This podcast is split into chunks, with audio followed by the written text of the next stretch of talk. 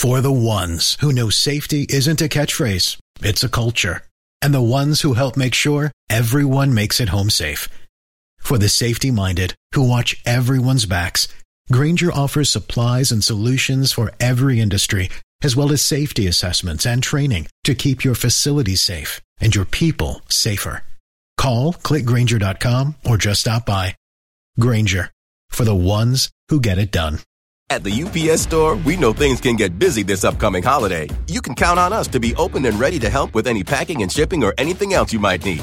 Is there anything you can't do? Um, actually, I don't have a good singing voice. the UPS. Nope. But our certified packing experts can pack and ship just about anything. At least that's good.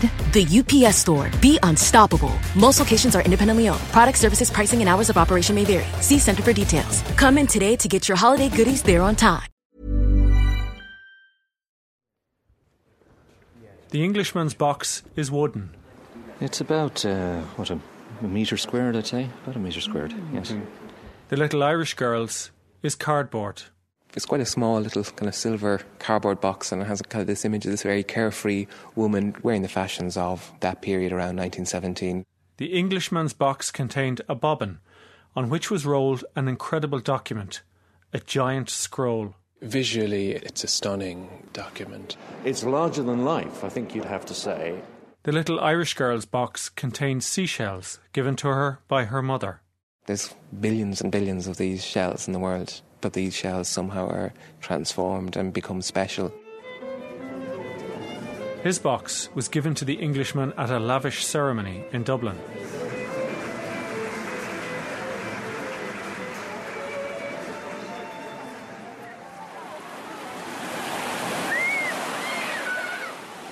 The little girl's mother gave her her box on a beach in North Dublin.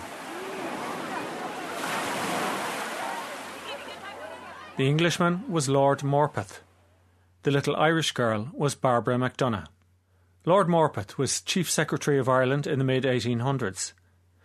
We don't normally remember men like him with great fondness in this country, but as researcher Patrick Cosgrove explains, Morpeth was different.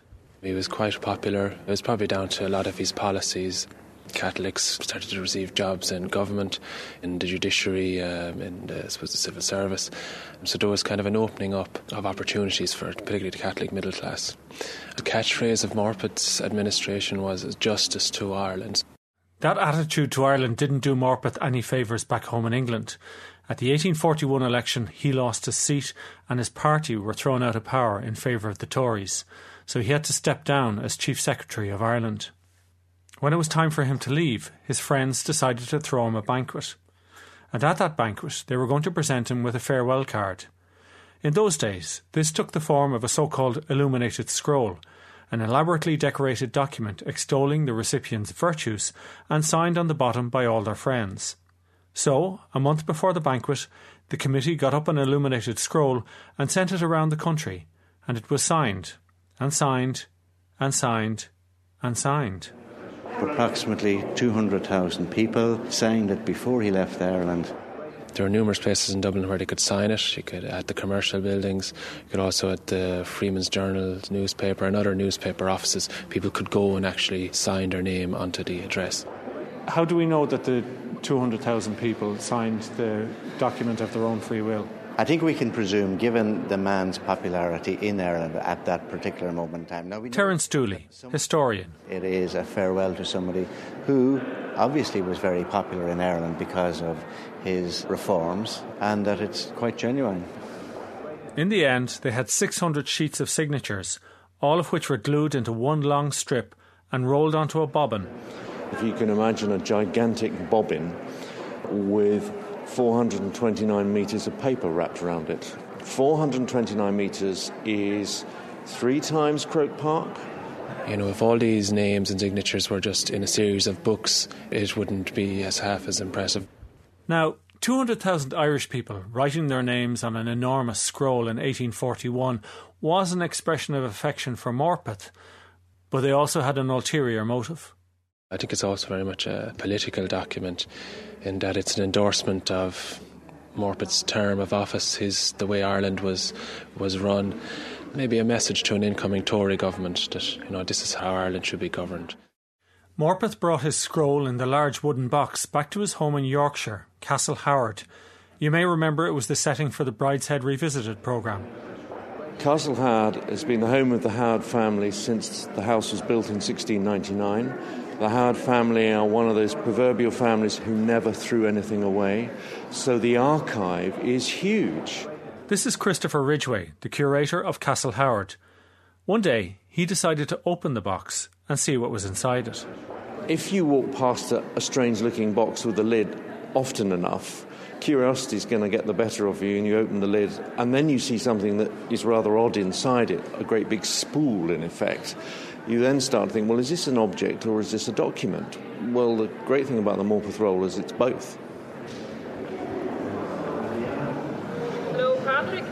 Hello. Hi, it's Patrick, is it? Yeah, it is, yeah. Yeah, come in. Okay.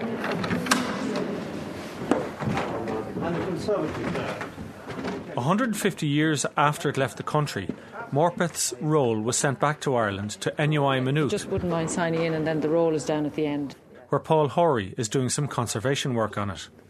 The paper is in fairly good condition. There are some um, stains on it. Was there one thing that you spotted? Was there something that came out of it and you said to yourself, God, that's amazing? Well, there were a couple of things. There was a little, you might call it a sticker, stuck to the edge of one of the sheets on the roll.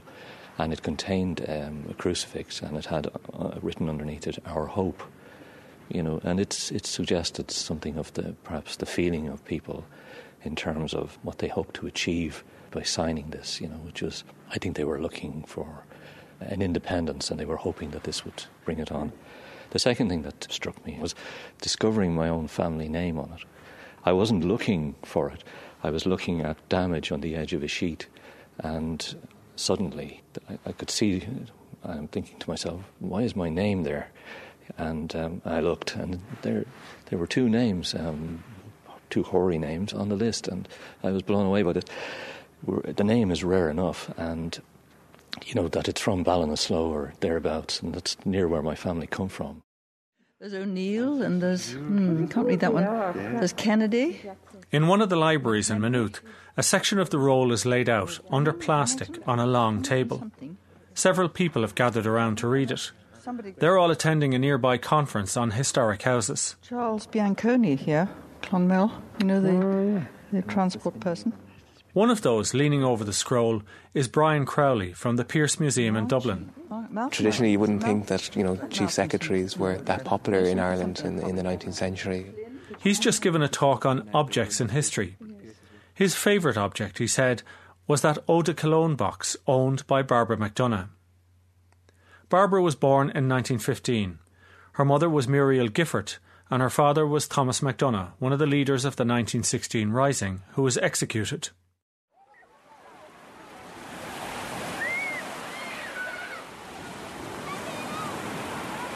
A year after her father's death, Barbara, then a two year old, and her brother went on holidays to Skerries with her mother and other relatives. Muriel was on the beach with Barbara and apparently gathered some shells and put them in an old eau de cologne box and gave them to uh, Barbara to play with while she went in for a swim. And while Muriel was in swimming, she seemed to have got into difficulties and uh, her heart gave out and she, she died out at sea.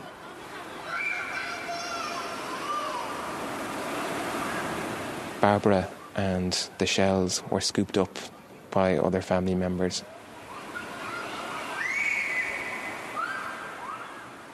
And she kept these shells then for the rest of her life.